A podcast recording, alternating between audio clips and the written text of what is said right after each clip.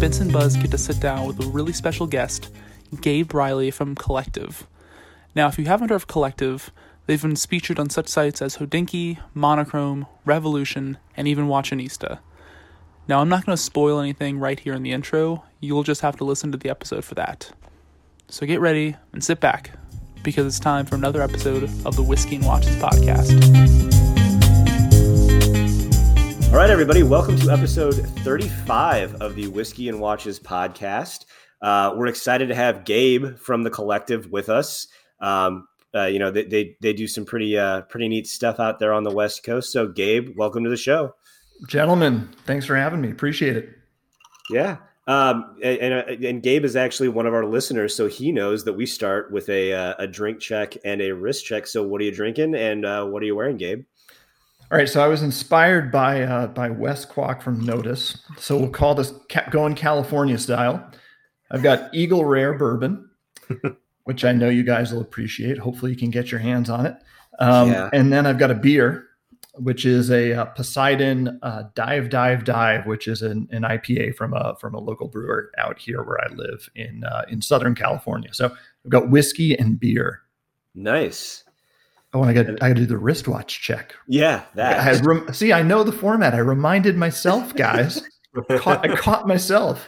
Yeah. Um, well, I'm wearing an IWC uh, IW3706. So this is a pilot's chronograph. It was actually the first IWC pilot's chronograph, uh, which ran from about the mid 90s to the mid 2000s.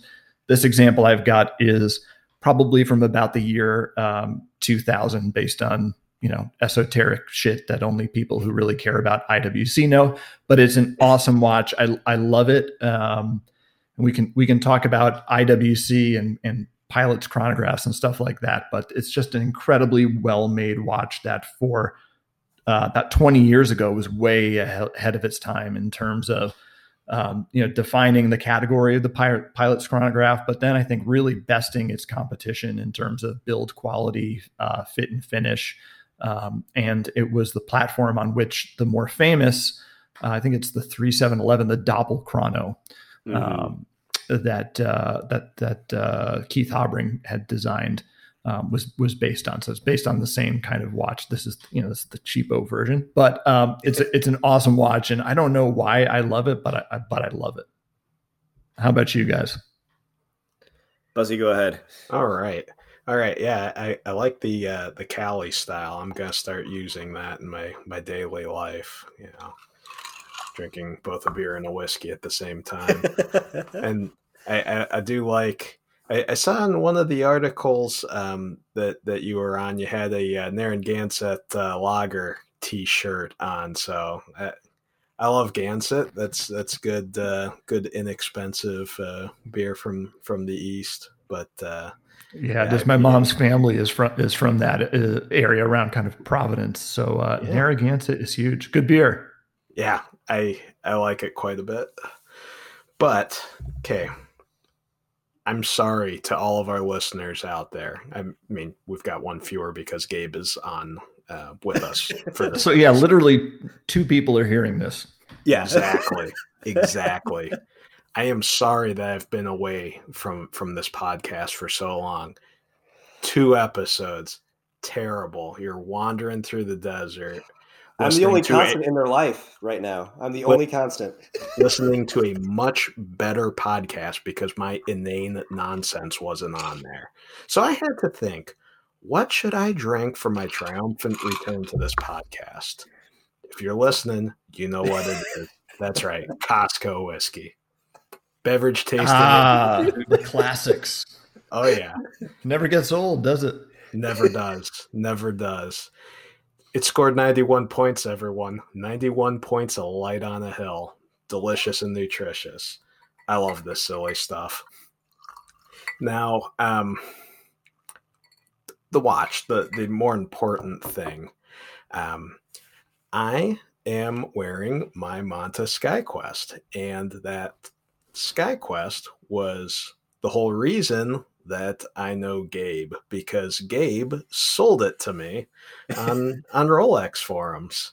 A couple months ago. Want to say, um, yeah. And if if Mike and Justin are listening, I did no such thing. I have no idea what you're talking about. But I noticed you picked that watch up. It's great. I've got the same one. it uh yeah it's it's a fantastic watch. I actually just put it on a uh cincy strap co uh, rubber strap with the the fitted ends. Uh, have the black one with the red accents which works perfectly with the red gmt hand and all the little red plots on the rehaut and um the the red skyquest name. So really really like that uh, combination. Um, it's uh, excellent, uh, excellent piece. Quite, uh, quite fun. Suspense. What about you? So I, uh, well, I I just finished one whiskey, and then I just finished uh, poured myself a second, and that finished the, another bottle. Um, but you don't have a problem. Correct. I don't no, have a problem. no, I don't problem, have a problem. People. No. Uh, so uh, we will talk a little bit about. Um, this will kind of give away the date, but um, I'm drinking my whiskey out of my Oris Bear mug uh, that I got as part of the uh, Red Bar Global Meetup swag box that Oris was kind enough to send. So I have just finished a Bulleit Bourbon Frontier whiskey um, that they also sent with said mug out of said mug. Um, and you know, I I like Bulleit's rye, and I had really never tried their bourbon. I'm sure I've had it before. It's it's a very solid, good drinker, so I, no complaints there. But then I also uh, just finally killed my bottle of Willett uh, pot still whiskey that I've got because the bottle is oddly shaped and takes up too much space on my shelf. And I finally restocked, so I needed to get rid of it. Um, there wasn't that much left anyway. So that is what I'll be drinking for the remainder of the show. Um, and if I need a third one, then maybe I do have a problem. Um, and then on the wrist, again, because it was Red Bar Global Meetup Day, uh, and I was you know going to be drinking out of the Oris mug. I threw on the uh, Oris uh, Pro Pilot X that we somehow still managed to have uh, on loan from Oris. Um, this thing is just it's great. I was winding up the power reserve again today because it fell down to like three days, and you know it's it's like my grandpa always said, you really never should let your gas tank get below a quarter of a tank. Um, you always just make sure that you always have gas just in case. So uh, it was down to three days, and I wound it back up to seven. Figured a week on the power reserve scale is uh, is good enough for me. I don't need to go all the way to ten. Um, so yeah, what's the etiquette for returning a loaner watch like that? So this they, is bordering on theft, or does it depend on the, in, on the state? In fairness, I will say I've kept track of it we've had them for still for less time than the girls from 10 and 2 had theirs. Now, they also at some point did buy theirs, so I don't know I don't really know what's expected here. Um, but they didn't send us a return label. the other oh, watches yeah, we've gotten that's on, on them. That's on them. They got to send the return label. Yeah, yeah, no, I mean that. Well, anyway. do they really have to? I mean, so no, I mean I, have been talking with VJ. We're still on the up and up. We're good. Uh, Buzzy's gonna finally finish his Oris Diver 65 Chrono review. Yes. That should probably be out on Zeitz watches before this podcast airs. So if agree. it isn't, then we've got other problems. yeah, I have been wearing that for for most of the previous week, and uh, I, I love that that little spaceship. It is uh, it is sweet. The crystal alone and uh, makes it. But um, I, I really like the the most interesting views of that watch are all from kind of oblique angles. Uh, it puts mm-hmm. on a clinic on how to take a thick-ish case and make it look completely svelte, um, just just with the the right just with the right contouring on the side and then with the distortion that you get from a domed crystal uh, like that it's it's really a lot of fun to to look at the markers kind of obliquely um, I, uh, I've taken some pictures. Uh, they'll probably go up on Instagram at, at, some point. Great thing about no date watch, can't tell when I took it. Um, this guy, yeah, life hack. Yeah, it, it, helps when you're you're garbage at posting pictures. It, you know, I'll, I'll, take any bit of uh, bit of help I can get. Yeah, I feel like it, Oris does a great job with the with the crystals in terms of like the distortions that they get, especially on on the domed crystals you get on the Diver 65. I mean, mm-hmm. it, it's really a pleasure to look at from angles, and, and sometimes you can't even tell it's like the dial stepped or curved, or the hands uh, curved. And yeah, the uh, the mid the, Oris just nails the mid case. Like they'll take any watch. Um, and, and, they'll make it sort of look half its thickness in terms of the way they approach, you know, do, separating the case back, the mid case, and, and uh, the bezel and, and, crystal. And, and um, I, I don't know why more people don't take a page from their book because they can really make kind of a, an average sized watch feel really you know svelte and like a pleasure on the wrist. Oh yeah, I mean I have smaller wrists, and when I was wearing the 65 chrono, I was like, okay, 43 millimeters, almost you know 16 thick, but two of that's from the crystal, and it just it, the way the contour and the case back kind. Of, I mean, I guess I'm lucky that it fits kind of in between the bones of my wrist and kind of sinks in a little bit, and it just it's it's it wears phenomenally. Like for his on paper, it shouldn't fit me that well, and in fairness, on paper, this one shouldn't fit me this well. This one's 45. Um, I think I think it's 45. I could be wrong, but it's it's a big watch, you know, in di- from a diameter perspective. But the way the lugs curve and everything, it just it hugs the wrist really nicely, and you know because it's titanium, it's super lightweight, so it's almost like I almost I almost would want to see what this is like in steel, but I may have I may have told VJ that, and he may have said, eh, "Just be patient." Hmm. so, hmm. Yeah, we're gonna wait and see what happens in October. Yeah. Yeah, no, I mean that that's the thing with case size in general, right? This has probably been talked to death. I feel like the watch world sort of careened towards 40, 40 and really 39 millimeters uh, over the last couple of, of years, sort of mindlessly. And I think, you know, as a general rule of thumb, fine. And it depends on your taste and your wrist size and whatever. But, you know, for the platonic watch, you know, the ideal sort of watch, 39, 40 millimeters. But it depends on so many things the thinness of the watch, the case shape, the lug to lug, um, you know, frankly, like the the end links or how how a uh, a strap wears. So I've got the um, the current gen Omega Seamaster um, professional, sort of the you know the wave the ceramic wave dial. Got the and one. it's a big watch. You know, it's not messing around. But um, what's great about it is I've got on the rubber strap, which on my minuscule you know wrist makes it much more wearable, and the strap drops right down off the case which is quite different if you're used to like um, an Oyster Flex uh, strap or like an Everest strap, which tend to bow out a little bit. Um, and so you really need kind of a bigger wrist to, to wear those. Whereas with the Omega, since it just drops straight, it's like a sheer cliff, you know, like the rubber comes right down off off the lugs. You can wear it on on a on a pretty small wrist and it doesn't look crazy. You know, wears quite well. It's it's ergonomic. So, and I, you know, having seen the Pro Pilot X on on your wrist, I wouldn't have guessed it's 45. You know, it has has I mean, wrist presence, yeah. but it, it doesn't look like you know a cartoon watch or, or, or anything like that. So, you know, mm-hmm. hopefully we can get to a, a world where you know we're not constantly careening between you know 43 and above or you know 40 and and and below and instead we kind of accept uh, you know have a more tolerant view of diversity of, of, of sizes. I think you know the th- that's one thing I'd like to see, along with you know moving on from the the, the fixation on vintage everything. Yeah, I mean it. Large number diameter watches can wear small. If anyone doubts me, go wear a Panerai. They yes. wear a lot smaller and more comfortably than those numbers would would suggest. Um, got to try on a friend of ours, uh, Radiomir. Pro- I probably butchered that pronunciation, uh, but just uh, just a pleasure, just just a pleasure.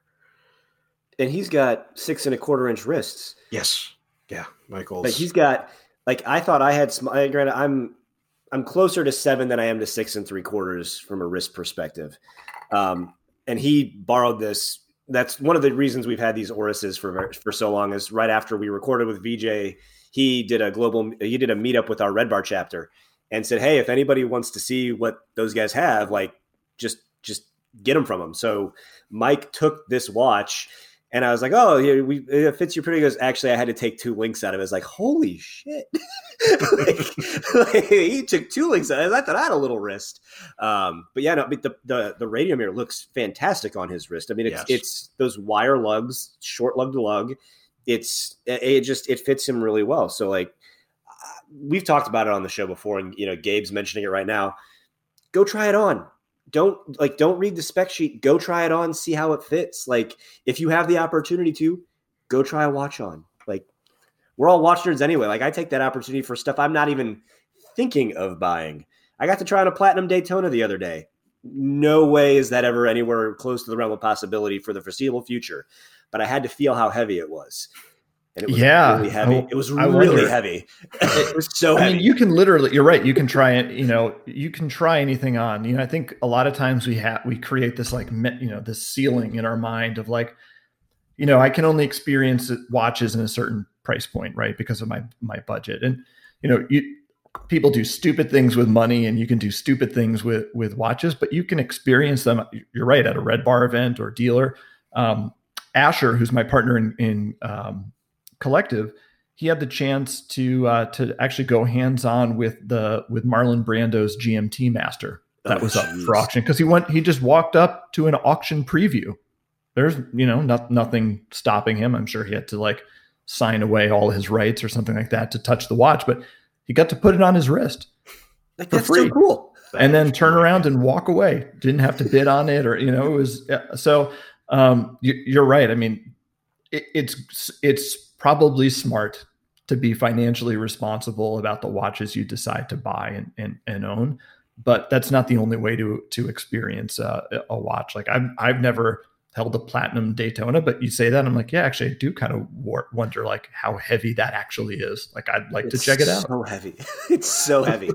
like I, I, it was at it was at our local dealer, and I, I turned to my buddy and I said, "I'm not strong enough to wear this. I don't think. Like I, I really think I would have to hit the gym to wear this on a daily basis.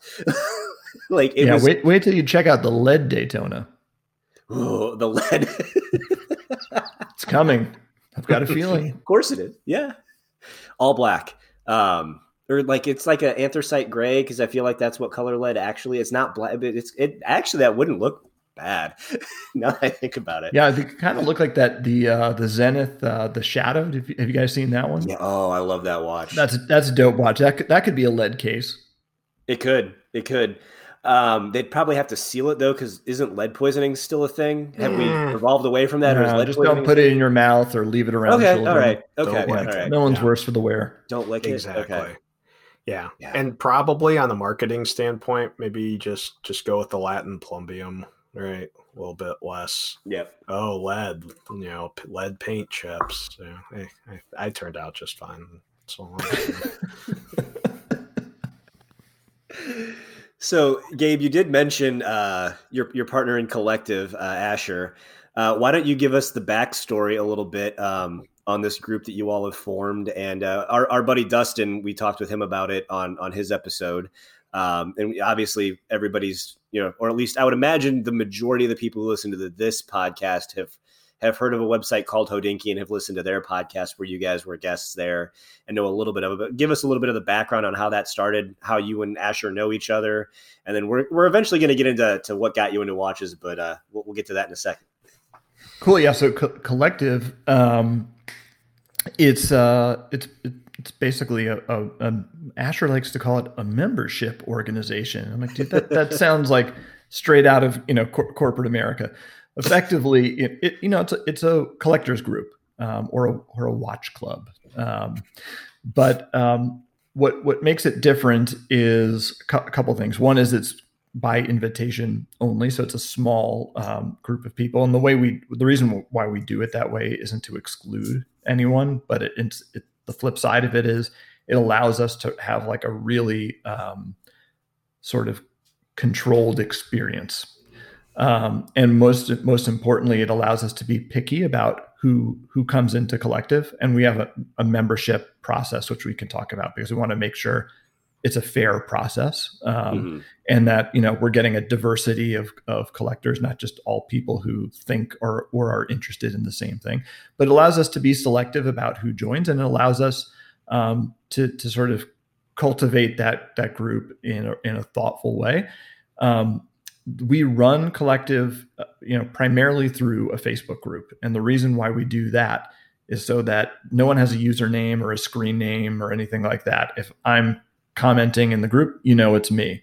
Um, or Dustin, for instance, yep. if he's yep. commenting, I know I know it's him, and we all know each other. It's a small enough group that we now all know each other, whether we've met each other at an event or we are friends of friends, or we've just known each other through um, collective over the years, and that that that introduces civility, and the kind of discourse that happens in inside that group is very very different um, than the discourse that's happening about watches around the rest of the internet. And look, the rest of the internet is amazing. We can talk about how I got into watches, but the first place on the internet I learned about watches 15 years ago was the Poor Man's Watch Forum. Yep. And um, you know the forums are are amazing, and Instagram has been amazing for for watches, and um, and so th- th- there's nothing's wrong with that. But when you know each other and you can't hide behind a screen name, and it's a small group of people, you treat each other um, nicer. But you once that's out of the way, you there's also kind of like a pressure or an expectation to elevate the conversation a little bit and not just circle around the same stuff constantly. And so, um, for example, in the last month, you know, in the run up to, to Rolex's big announcement, which I know you guys um, covered, no one in our group talked about Rolex. There was not one post about Rolex. There was not one post about speculation. There was not one post about, is this a bubble? There's not one post reacting to it. There was not one post of an incoming of, hey, I got my watch. We just didn't talk about it. And that's not to say like, you know, the, the group wasn't wasn't active or wasn't dead. We were just talking about other things. And that has been the beauty of collective. It's a small group, about 55 people but the diversity and the quality of the conversation that's happening in there is like is very different. And i've learned more about watches from these you know 50 something other people in the last year than i learned in you know 15 previous years of going down rabbit hole after rabbit hole on the internet because these people are introducing me to new ideas new perspectives on brands things i never thought about. Um, and so it, it's I, I think the the thing that makes the group special is not that it's exclusive, but what that what controlling the membership allows is a more kind of an, an elevated, a safer, more civil, and actually a more diverse conversation about what, what's going on in watches. So we've got the group. We we do that online. We also have events in person and now on online. So we know each other not just online, but also in the real world. We've got members all over the world. So we've got folks in Silicon Valley, we've got folks in the Cincinnati area, several actually um, who are Red Bar Cincy members. We've got folks in in Europe, in Asia. So it's it's it's a global thing. Most people are, are based in California, but it's a it's a global group. Um, so we we know each other that way. And then the other thing that collective does that's different, and probably the calling card of the group, are the collaborations. And that was the whole really the whole idea the, the group was built around was this idea of like let's start a group of collectors who goes out and builds the watches we want to collect. Um, and so we've done a few a few uh, uh, few collaborations. We did two in the last year. Uh, one with Zenith, one with J.N. Shapiro, who's an independent watchmaker based in Los Angeles, and then uh, we're we're getting ready. We're gearing up to do our our next collaboration. Yeah, I remember the uh, the Zenith that thing. I still haven't seen it in person yet because Dustin uh, couldn't make the Red Bar event after it uh, arrived and then we all went into lockdown so still waiting to see that one because uh, that that one is that that's it's an amazing piece the uh, the the el primero that you guys did um, i've heard somebody describe it as like if, if apple were to like make an el primero that would be what it would look like and they're probably not too far off i mean that piece is unbelievable um, could you talk a little bit about your inspiration for that one? And then I know we're, we're definitely going to spend some time about the uh, about the Shapiro. Yeah, that that one was um, of all the projects we've endeavored in, that that one came came sort of the the easiest. So, um, as I mentioned, like we, you know, we started um, we started the group, and most of the members are based in in California. And when people talk about collective, for whatever reason, they talk about it as a Silicon Valley um, based collectors group. Um, and that just means like we started it in Silicon Valley. Um, both Asher and I live in Southern California now, but when we started Collective, we were living um, we were living in the Bay Area and and, and uh, we work in we work in technology.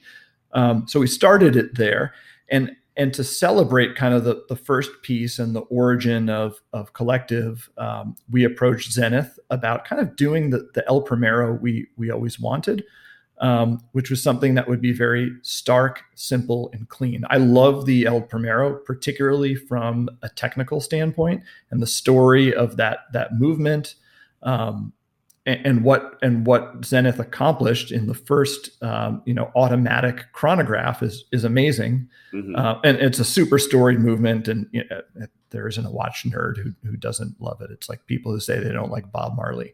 Every, everyone loves the El Primero movement, but you know the the the watches in which they're cased, to, to be totally honest, aren't weren't really my my aesthetic.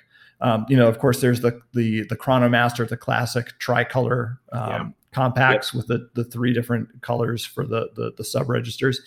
Uh, this is a little too busy for me. I, I'm a I'm a I like things that are very clean, very minimal, um, and very stark. That doesn't mean I don't like color. That doesn't mean I don't like things that are funky, but I like them to be simple and focused. And so we set out to design with together with Zenith and El Primero that would be a bit different for them. Um, and since we started in Silicon Valley, the, the brief we sort of aligned to or we agreed on with them, like, here's how we're going to approach this watch. And in every collaboration we do, we start with a creative brief. Um, and the creative brief was let's make an El Primero as if it were designed by a Silicon Valley product designer. So it should be taking all of those cues. It should be minimalist. Should be it should place uh, you know function over form, all these sorts of things.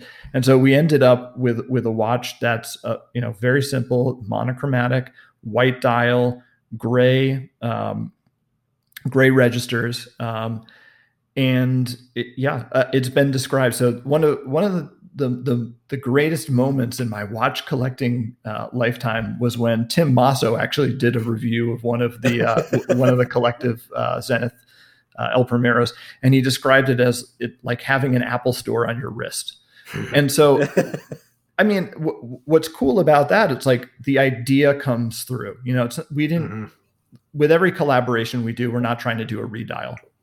You know, with every brand we approach, we want to have a creative concept that guides every watch that we we make, and we've done that on every every piece we've we've worked on and, and the ones we're, we're, we're still working on. These things turn out to take years so we've got several collaborations we're working on now. Um, and they're all guided by this creative brief. And what's amazing is when someone can pick up the watch and say oh this is like having an apple store on your wrist without even knowing the, the backstory of the watch that means we did something right and we did something right together um, with zenith that it's not just a different different colorway so that that was an amazing moment one i mean tim mosso is like just what a what a tour tour de force. Um, but two, just to see someone like instantly get get it um, and and be able to to articulate that, just it it meant the world. It meant that we had done something um, done something special, and and that we had kind of realized what we had set out to do. So, Gabe, uh, qu- question on these design briefs. Um, I agree. You, you knocked it out of the park on, on that Zenith. But when you come up with those design briefs, briefs, is that something that you and Asher work on? Is that something that in the course of your discussions as a group you come up with? Uh, I'm, I'm getting the feel that it's not like full on uh, like forum watch uh, style where people are voting on handsets and stuff like that. That's it's much more of a try to come up with a, a an idea or some sort of uh, of ethos and then you know let let the company. Dude, I, lo- I love the the forum watch reference. That that's amazing. points, serious points. That you've spent plenty of time on WatchUSeek. Nice. Oh yes, and so, and so have I. Um, so good. Every project is different. So the Zenith one came kind of easy, and and that's not to say like it was such a great idea it wrote itself. Um, but we went in, we w- approached Zenith with that idea um, and we we pitched a design to them. They came with back with a design to us, and it very quickly gelled. Um, so that that was like a linear path but you know the, a creative process is very rarely that way so that the next project we did which we can talk more about with with josh shapiro was just serendipity so the, that watch has a, a, a, meteorite dial that's engine turned or guilloche and to my knowledge that's the first time that's actually ever been done no one has engine turned uh, or done guilloche on a meteorite dial that's that's um, so weird that, i mean that's a stellar idea it blows my it, mind. yeah, it's like an Irving Berlin song. It seems to have written itself, right? Like it, it, it, it, seems obvious in in retrospect, but yeah, no, that I guess that hadn't been done before. Um, but that that was serendipitous. Asher and I were like in Josh's studio about a year ago down here in, in Los Angeles um, for like a tour. We were just meeting him. We were curious about what he was doing. There wasn't any project on the table, and he had like a chunk of meteorite sitting on a workbench and I picked it up and I was just like, what is this? And it led to a conversation about meteorite and it led to a conversation of us asking like, well, what are you going to do with this? And he, he didn't know. And in some ways he was a little bit, um, Josh is like a master craftsman. So he is meticulous and he was a little bit nervous about like working with with meteorite because it's a finicky uh, in many different ways it's a very finicky um, material and he wasn't quite sure and i think what he got then out of a collaboration with us was was an opportunity to take a risk that he was a little bit unsure of kind of doing doing on his own. So literally the idea around that watch and doing what we did there came from me like picking up a rock on his desk that i might not have ever noticed or what i like bumped into it. Um, and then the, the project we're working on and we're finalizing now was an agonizing creative process and that's okay. Um, my, my background previous to to doing collective my background is in advertising and in creativity.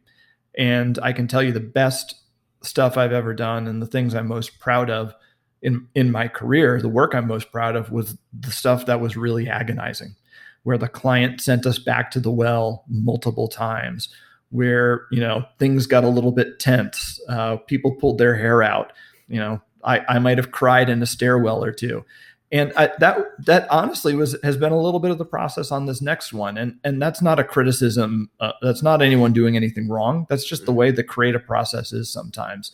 And the idea we started with um, on this uh, on the next piece we'll launch which will be a sports watch i'll, I'll say that like the we started off with a dress watch and then and then we start and it ended up a sports watch. And and and there were other ideas um, in between. And it was the process of fighting and perseverating and challenging and not accepting good enough to be good enough um, and both sides pushing each other and challenging each other and working through a lot of constraints.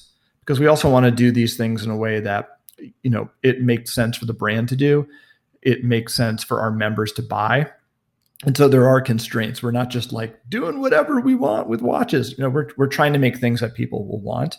Um, and that was a gnarly process and the watch is gonna is much better for it so every time it, it's um, every time it's a bit uh, it's a bit different Uh, honestly, the only way that those two things could be any further apart is if it was a pocket watch and a sports watch, like a saturation diver, you know. Yeah, there was an idea somewhere in the middle of that process that was kind of like a pocket watch, to be to be honest. so we went from a dress watch to something sort of it was still a wrist watch but derivative of a kind of a, a pocket watch to then a straight up sports watch. So like a um, trench watch. It would have been like the collective trench watch. Yeah it was going to be quite literally asher kept calling it a trench watch and i was like i, I don't know what that is. Um, so yeah buzz you you, you nailed it. nailing it. Oh man. Killed it man. Um, but yeah like so every every time that the process um, is different. But I think um, the thing we've we've learned through we we had done sort of on this separate from collective. We had done a couple of collaborative watch pro, uh, projects before. We had worked on about three different smaller kinds of things, and I'm so glad we did those things because we learned a ton. And the biggest lesson we learned is actually something that Zach Weiss was talking about when he was on your your podcast, which is to be bolder. So the first kind of custom watch we ever worked on with a brand, we just asked for like one change to a dial. Mm. Uh, and then on the second watch, we did a little bit more. And on the third watch, we asked for something that we thought the brand would never approve because they'd probably want it for a production piece for themselves, and they did it.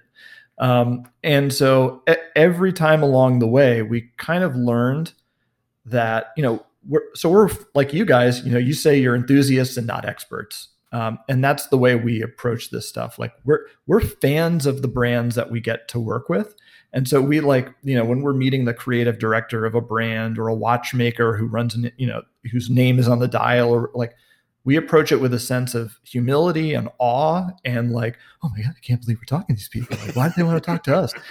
And um like I, I think the humility is good. You want to be a, you want to treat people with respect and deference and appreciate what they bring to the process and just not tell them like, oh, what I really want to do is this. Like you have to have some respect for the fact that they've forgotten more about watchmaking than you'll ever know.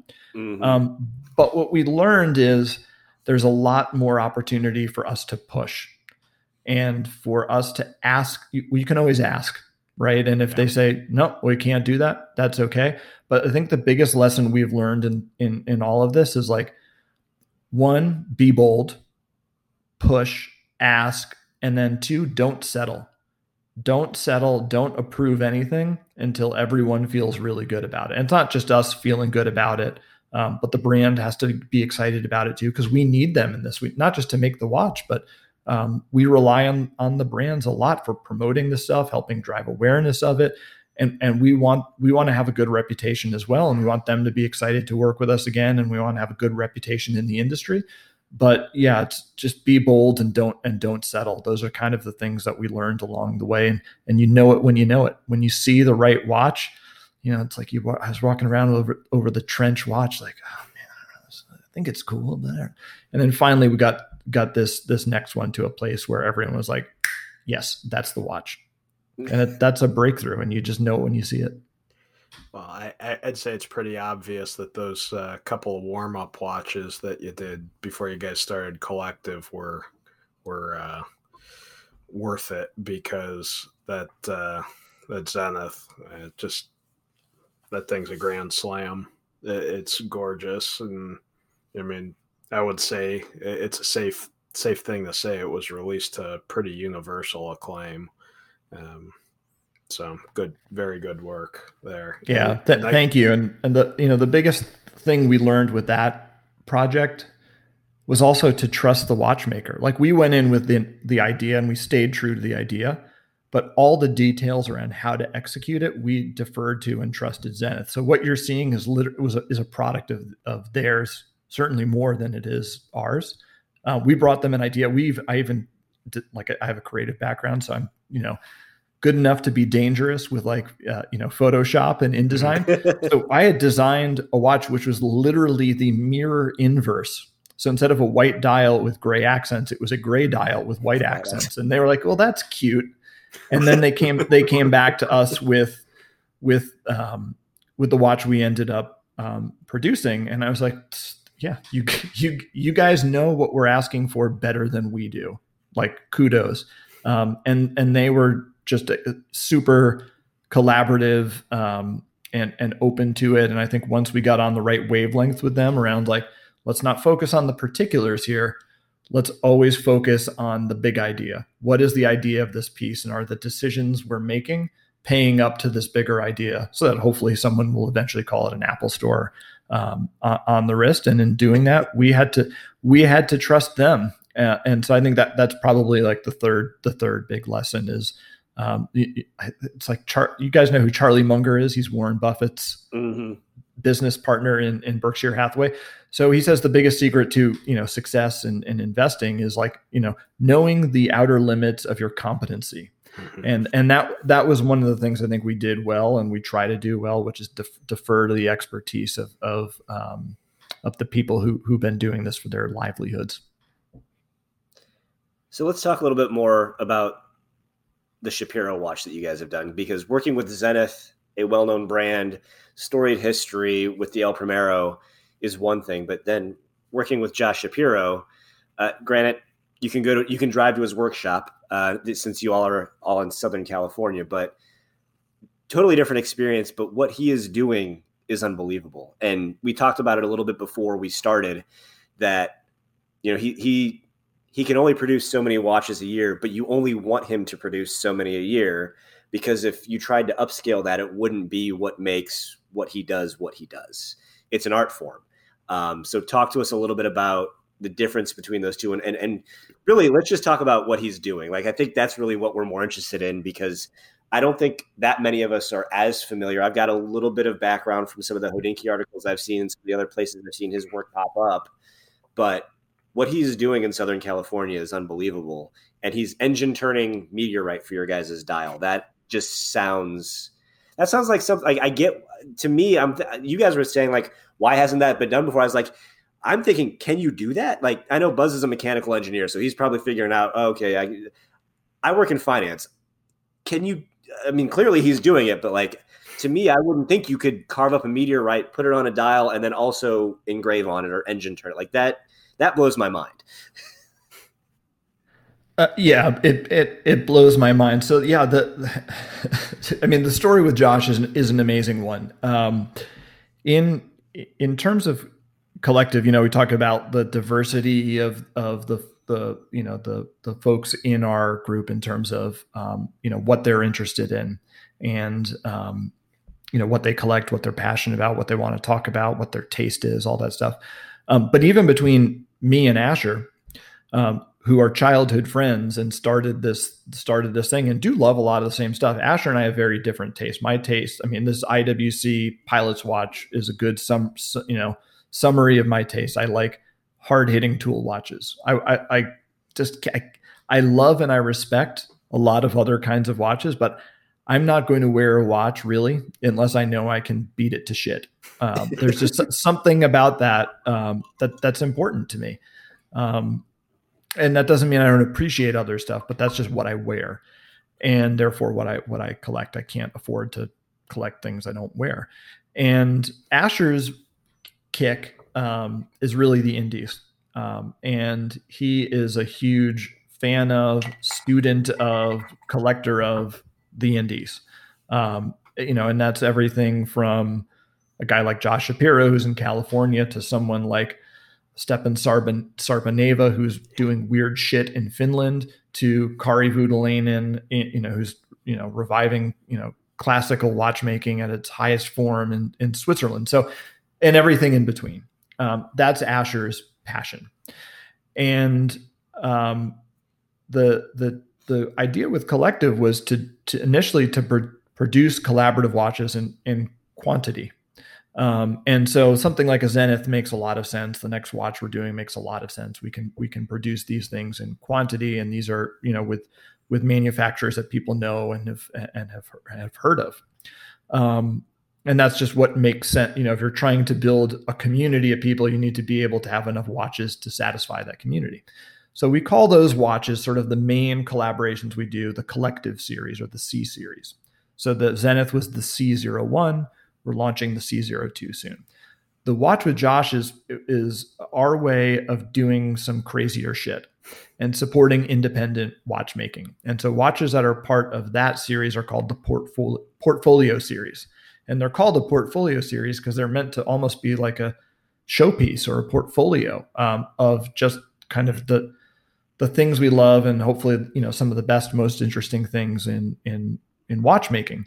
And we can and and because they're not part of our you know the core collective um, core collective collection we can be more experimental and we can do them at different price points and we can do them in fewer quantities um, and so that was our way of, of figuring out how we could do things that were both more mass market, but also support support the the indies and shine a light on the indies. So about a year ago, I was down. I can't remember why. I was down in LA for something. At that time, I was living up in in Oakland in, in the Bay Area, and Asher was down here, and he's like, I, I know this guy. Um, I met this guy on Instagram who's making watches down here, and I'm like, eh, who the fuck is this? You know, it's like some guy probably making watches in his garage, sure. And I just go along with Asher because there were bagels involved, and I like bagels. so we meet Josh at a bagel store somewhere in I think Culver City. I don't. I'm not too sure exactly where it was. The bagels were amazing, by the way. They they were delicious. And I'm Did, did I'm from New York? City. It- no, they don't. It, it's L.A. bagel, so there's like a pretty good bagel and deli scene um, in- in L.A. But you know, I was born and raised in Manhattan in New York City, so my my my uh, Your taste level- up there. My Mhm. bar for bagels and for for pizza is is very high.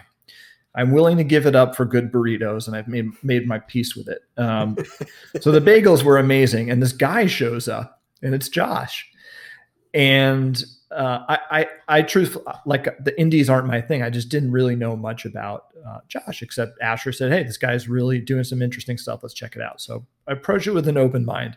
Josh has like he's got like you know like watches in his like coat you know it's like the guy who's like selling watches on the on the street and he opens up his trench coat and it's lined with watches so josh has got like watches in his jacket and he's like taking them out and i'm blown away um and it was not what i was what i was expecting um at all i think he, he's he's peerless in terms of uh, what what he's doing and we'll talk about that in a second so then Josh is like, "Hey guys, I live around the corner. You want to come to my place and check out my workshop?" And I'm like, "Yeah, sure, cool." So we go to his workshop. It's it's in his garage.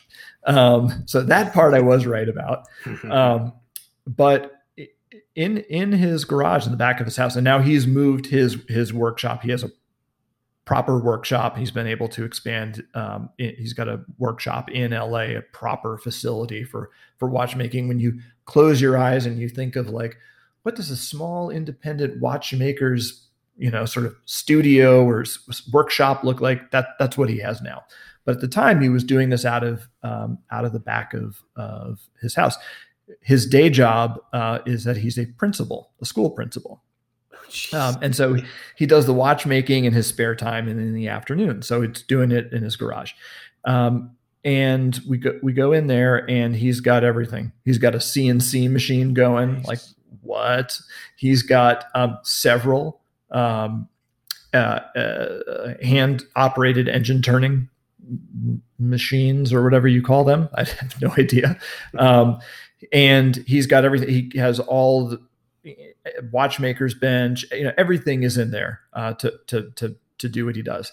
Um, Josh is a student of effectively a student, not quite literally, but in you know spiritually, he's a student of George Daniels and Roger Smith. In fact, he's corresponded with Roger Smith. Uh, li- literally, Roger Smith writes him letters, which is which he showed us. He's like, "Look, I've got this letter from Roger Smith," and which was, and I'm like, I can't believe I'm looking at a handwritten letter from Roger Smith telling you how to do something, engrave a balance cock. I have no idea.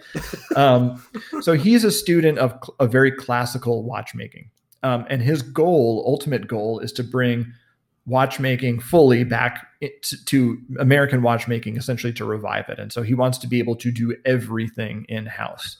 Um, getting from where he started to where he wants to go is going to be incremental, and he's very smart about it. You know, he has a roadmap in his mind of how he's going to get from starting point A to doing a, a truly fully American made watch. The standard for calling something American made is very different from Swiss made. So to call something American made, you guys know your audience, the audience might know, uh, it, everything has to be made and assembled in the U.S.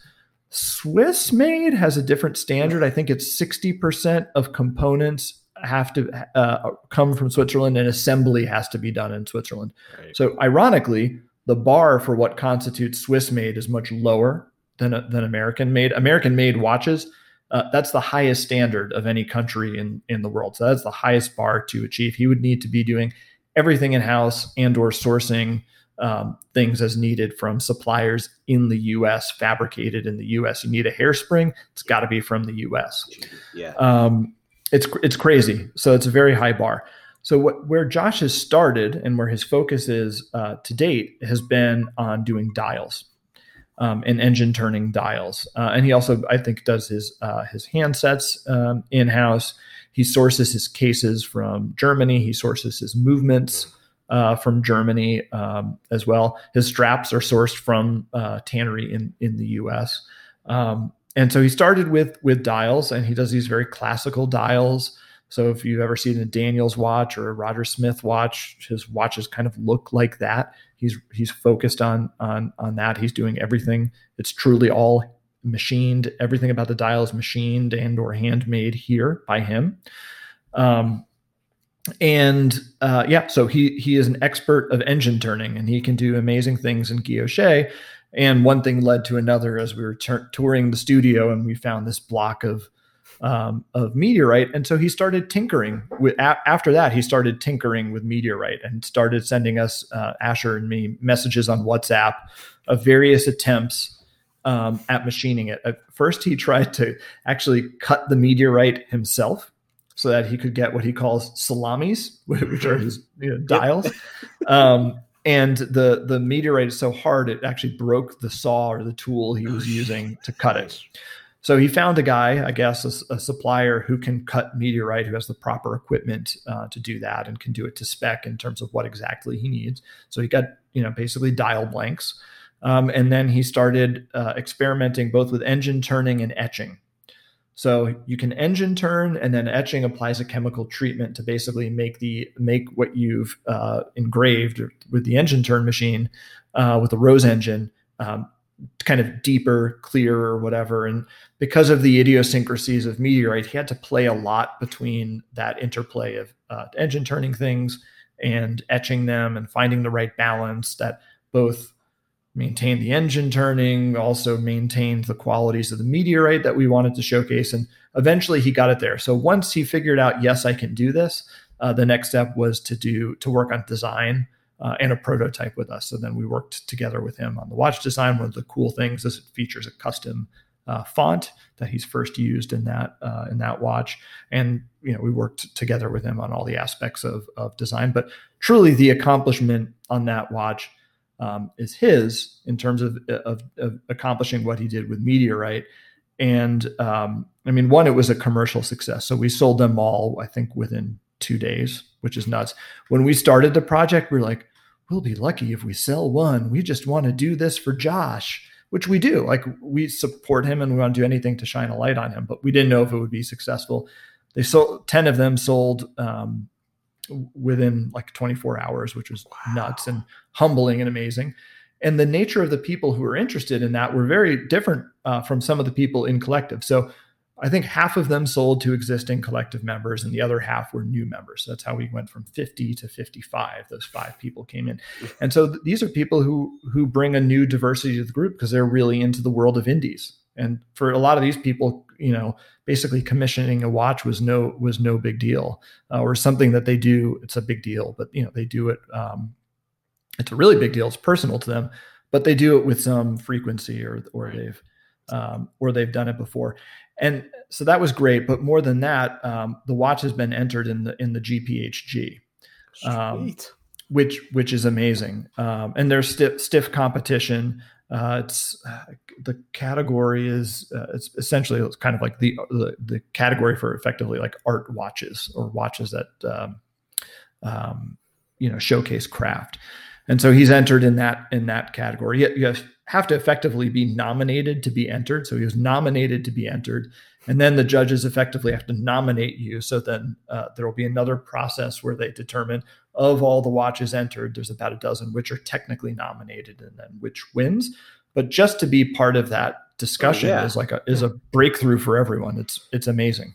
Okay. So so let's let's let's go back a little bit though. Um did you ever ask how he got the meteorite? Like is, is this uh, a sideline of those companies that that let you name a star? like, is this for like the high rollers? You can actually buy. To- no, it's totally legit.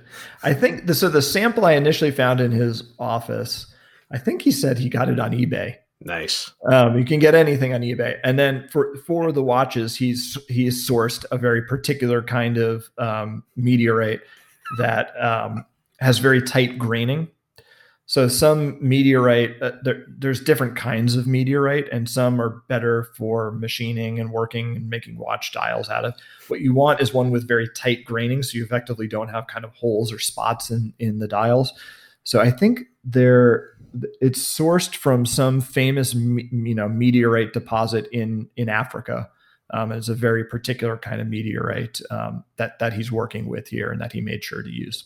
And I'm not exactly sure how he sourced that, but he's been able to determine the the, the provenance, and you know he he gets it, and he can tell by the graining what kind of meteorite it is. So you can't just use any kind of meteorite. Um, this that's all part of the learning process, I guess, for figuring this stuff out.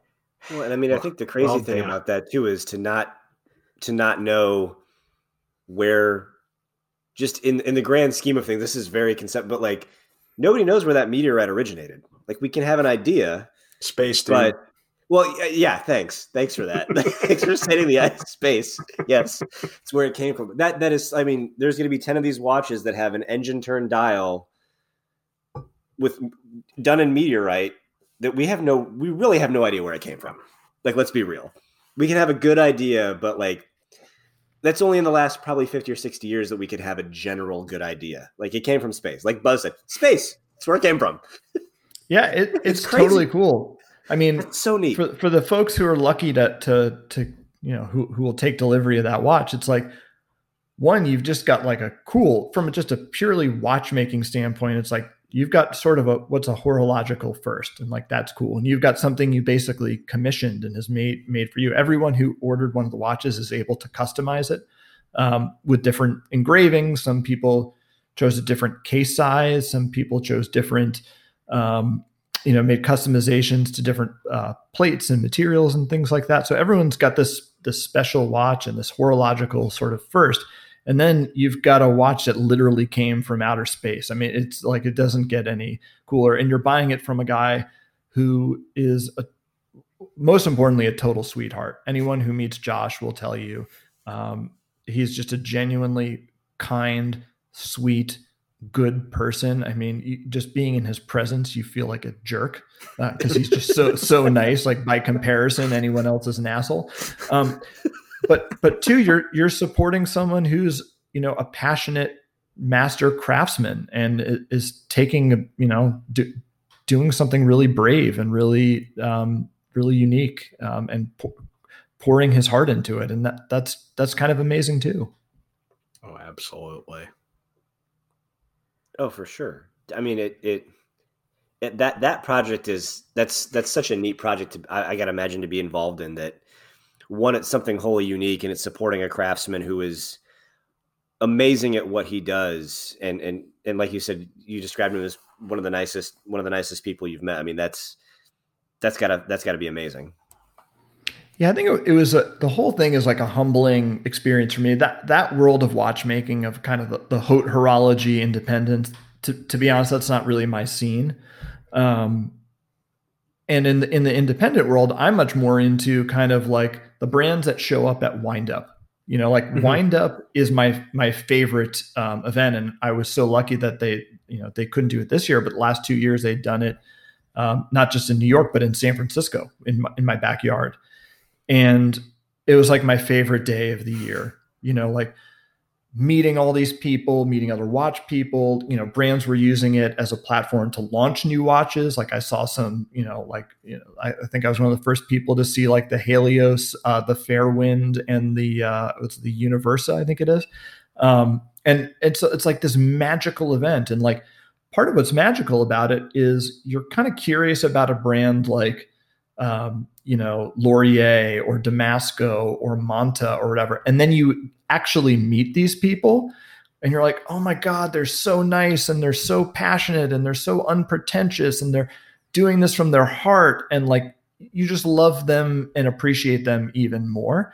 And I think I'd seen like the the other independents or the more expensive independents in a different way. I sort of thought of it as like this kind of this rich bitch thing. Um, and, you know, that's not to say sometimes it isn't or it can't be, but like when you meet the people behind those brands, they're this, you know, they're operating maybe with, with different materials and different capabilities. They're doing more in house or what, you know, whatever it is, and a different price point, but like they're people too, you know, and they do it, you know, from a place of passion too. And like, you know, Josh sells his watch for a lot more than, um, you know Lauren and and Lorenzo from from Lorier, but he he's just those two are by the way some of the nicest kindest, sweetest They- people oh you'll ever meet, as you guys know. We They I are. mean, They're guys. fantastic. Josh is on their level in terms of just sweetness, you know, and like, and so that that's I think what's great about the independents um, at any price point, and you know, it's not just the independents either. Some of the nicest people I've met in the watch world from from a from a manufacturer from a brand are the people at AP, and like you would never guess that. Wow. you would you would never guess that. Um, but it's an independent brand. It's a quite literally a family owned business. Uh, the people who work there have worked there for a long time and they're actually not pre- really pretentious at all. They're really sweet kind people. In collective we've done some projects with them not not watches but i was just like floored by how nice they were and how eager they were to work with us and how kind and deferential they were and curious about us and our members and um, so, so you never know. That's not to say there aren't jerks in the watch world. There are and you know when people say there aren't they're they're bullshitting you. There there definitely are some jerks in the watch world right or wrong. Um, but yeah i mean the the independents across the board i think are really special. And what they share you know while they might be different in terms of their collector base or their price point or their approach to watchmaking or design they all come at it with such heart. Um, and there's really kind of no difference whether you're talking about the Grönefeld brothers or Mike and, and Justin at at Monta. Like they, they're all lovely people, um, and I, that's probably a really obvious and trite comment on the watch world, but I, I think it's easy to look at the end, you know, the higher end independents and think like, oh, that's not for me. That's fancy, and um, maybe someday it will be, maybe it'll never be, but the people are just as great. That's that's really cool to know because it, there, there's absolutely nothing trite about that. I mean, we we've been very fortunate to have a lot of really wonderful guests uh, on our humble podcast here, and um, yeah, I remember. Yeah, Justin was our first uh, first guest uh, of a brand, and I was a little nervous, right? We I- oh I- yeah, we were definitely nervous. we were nervous. Um, you know, we we you had pointed out earlier that we are enthusiasts and not experts, and uh, yeah, we we we picked that tagline because it's accurate. You know, um, we we just like watches. We have. I, I'll speak for myself. I have zero special expertise, and uh, yeah, just a, a, a- really lovely group of people that are um, yeah, you, you- can tell they, they do it because there's there's this passion they're completely unassuming and just so friendly and um, yeah we, we've been it, it's really it's been incredibly fortunate to to meet all of all these different people in, in the watch world and uh, just to see so much uh, heart and humanity to it Yeah, and I'm a huge fan of of um, Monta. I mean, Buzz. That that's how we met. Was was over you know the the sale of a Monta watch on forums, um, and you know like one of my favorite watches that I still have is the is the Atlas, and I think it's a very singularly Monta watch. I think a lot of there are other watches you can say, and every you know every idea borrows from other ideas, but uh, you know it's like there's a strong relationship between you know GMT Master and a SkyQuest, um, or you know the the Ocean King and a Submariner, and that's great. That's that's Mhm. cool. I'm not di- dinging that, but I think what I love about the Atlas so much is it's a singularly Monta watch. It's not really borrowing from or doesn't share a comparison to really anything else. It's kind of a pure expression of what of what they do, and you know when you like, I remember going to like the last windup I went to and meeting all these people and being like, oh, they're so nice and so. And I was like, oh God, am I being manipulated? Like, is this you know marketing? Am I just thinking these watches are cool, you know, because I I met the Lorier folks or I met the you know the Icklers who run the uh, Archimede and a number of other brands. Um, and I don't think so. I think Monta is a great example. Like when you know Mike and Justin and the passion with which they operate their business and um, the intensity they have around quality and getting things right. Yes, you love them and appreciate them on a on a level, but I actually think it clarifies your appreciation of the watch because then you can look at the watch and you can look at how like the indices on your SkyQuest or any of their other watches, you know, look at them under a loop. You know, they are they are finished immaculately.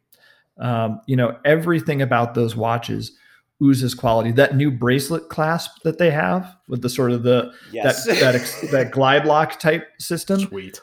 It, Yes. it- I mean, can you name another micro brand, right, or a competitor of theirs that's doing anything remotely at that level of quality? Nope. And that level of quality is a reflection, and it comes from them pushing on everything, demanding the finest, not resting on their laurels, listening to the people, truly listening to their customers, and always striving to be better and do better and and and deliver the finest. So, you know, you could feel manipulated and feel like I just like these watches because I like the people, but I think that they can actually be a really good clarifying lens on appreciating the product itself. Oh, definitely. Definitely. I, I can remember now, I think they announced it on their website slightly before our podcast aired, just depending on timing. But we were talking about, you know, everybody always says the Ocean King clasp and this. And it was funny. We weren't using the software that we're using now to record. So we were doing this on a Google Meet.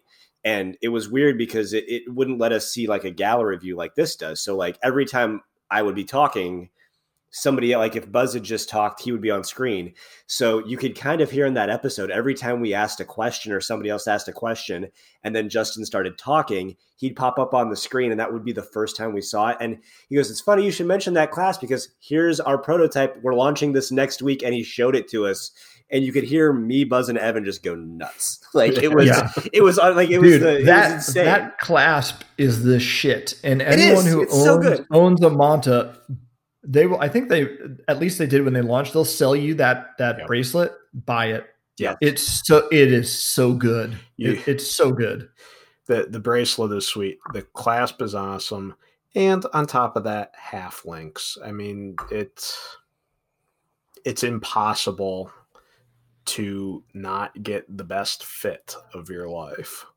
Uh, Yeah, it's great, and they keep improving that watch. So, like Buzz, the one the watch you've got, the SkyQuest, um, and part of this could be a movement supply thing. I know they've talked publicly about issues they have getting getting um, uh, movements, but your your SkyQuest has uh, a top grade uh, ETA movement in it. So you've got the elaborate grade, uh, whatever it's a twenty eight ninety three or what whatever the the GMT movement is from from ETA that's an upgrade over my um, over my Atlas, which has a ETA movement in it, same movement, but it's not decorated.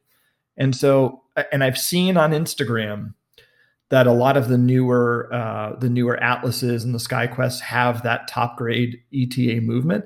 And to me, that com- that actually, com- I, I know it's like with the movements, especially if you're buying from ETA and maybe Sellita as well, you kind of have to take what you can get. Everyone is constrained about the movements but that that decorated movement completes the thought on that watch because in every other way it is the best of what it is kind of at that price point and with that competitive set.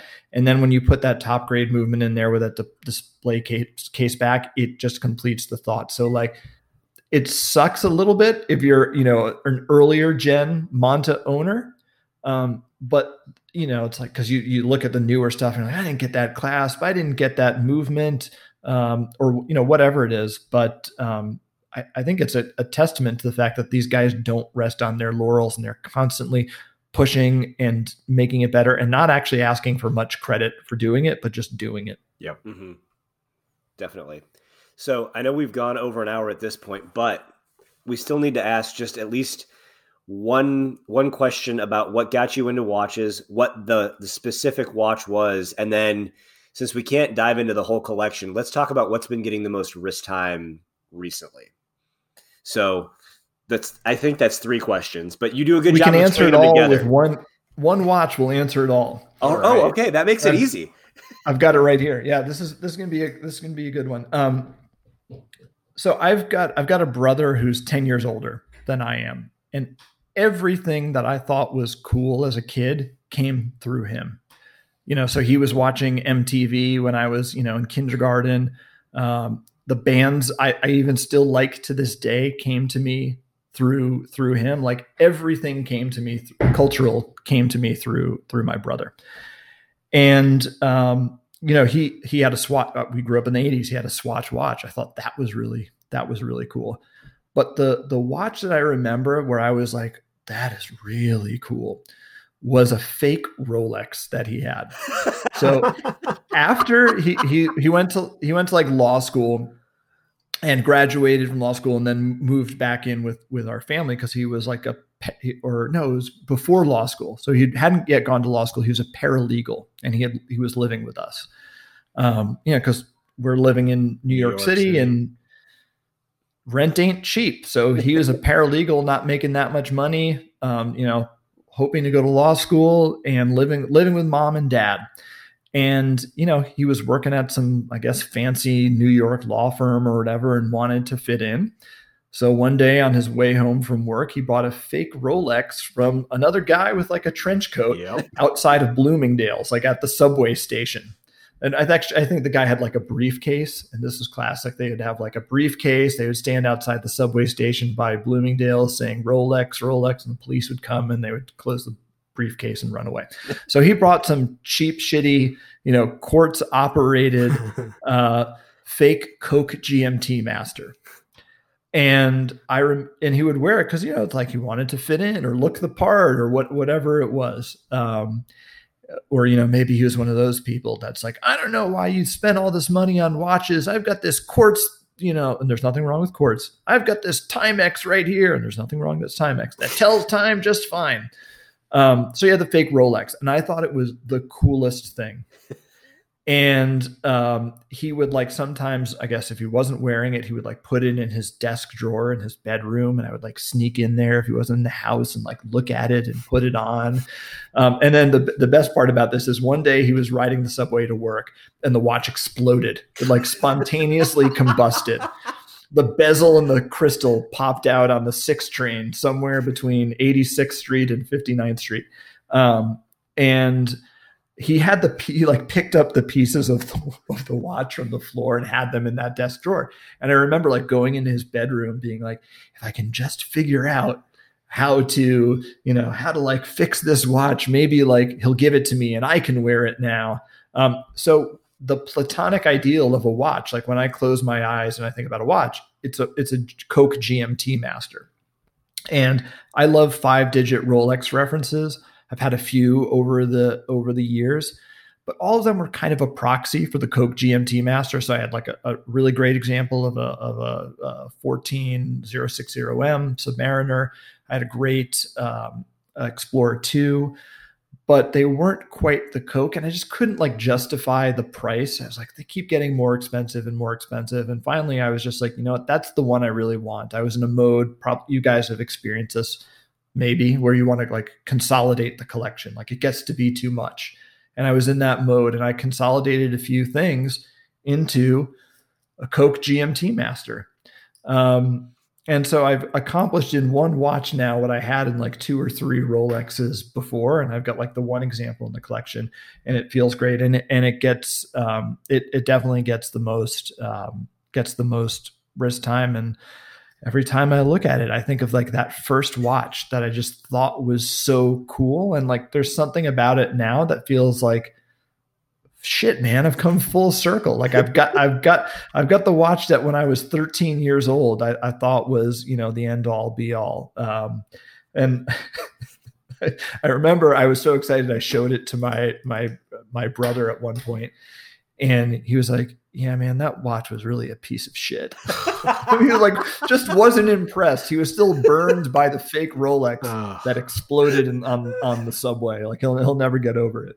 Gosh, no, uh, that's a fantastic story, though.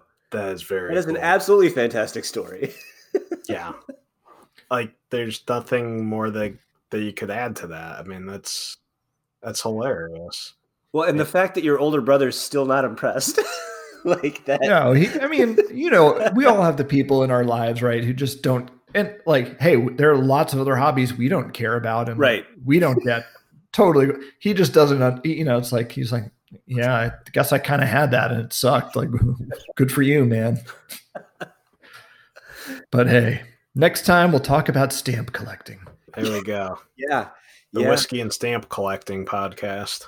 Yes. So, Well, I mean, I think that that is just a fantastic story to end on. So, Gabe, we really appreciate you taking the time to hang out with our our humble little podcast, even though all three of us weren't here. Um, it's really cool what you guys have been doing. The the mainstream stuff, like you said, that's that's uh, you know the the Apple Store for your wrist. We're looking forward to seeing the uh, dress watch turn trench watch turn sport watch that, that's going to be coming out uh, next, and it's it's really cool the portfolio collection. You know, kind of working with some independent watchmakers like Josh, um, doing something that's wholly unique, and you know, obviously we're pulling for him at GPHG. So uh, we really appreciate you coming in and spending some time with us tonight. Yeah, I am uh, super glad that, uh, that I bought that Monta off of you because it not only was that a great watch. By the way, the guy's a great seller, um, but uh, it also led to this podcast episode, which I think is pretty cool too. So yeah, I, well, thanks. thank you guys for for having me. I really appreciate it, Buzz. I'm like so glad we met, and like this is just the way the watch world is, and like that that's what's awesome about it. Um, if anyone wants to know more about Collective, you can go to collectivehorology.com. You can also follow us um, on Instagram at Collective Horology. And um, yeah, stay tuned. We're, we're hoping to, to release something in the next uh, couple of months. But in the meantime, if anyone has questions on our website, you can find out how to get in touch with us, and we'd, we'd be happy and we'd love to chat um, with with anyone and talk more. Sounds great. Well, thank you so much, Gabe, and uh, we hope everybody enjoyed that. We'll uh, we'll catch you all next time. See ya. Thank you for listening to another episode of the Whiskey and Watches podcast. If you like what you hear, please take the time to rate and review us wherever you get your podcasts. We are enthusiasts, not experts, so don't at us. But you can find us on Instagram at whiskey.and.watches.podcast. Also, visit our website at zeitzwatches.com. Zeitz is spelled Z E I T Z.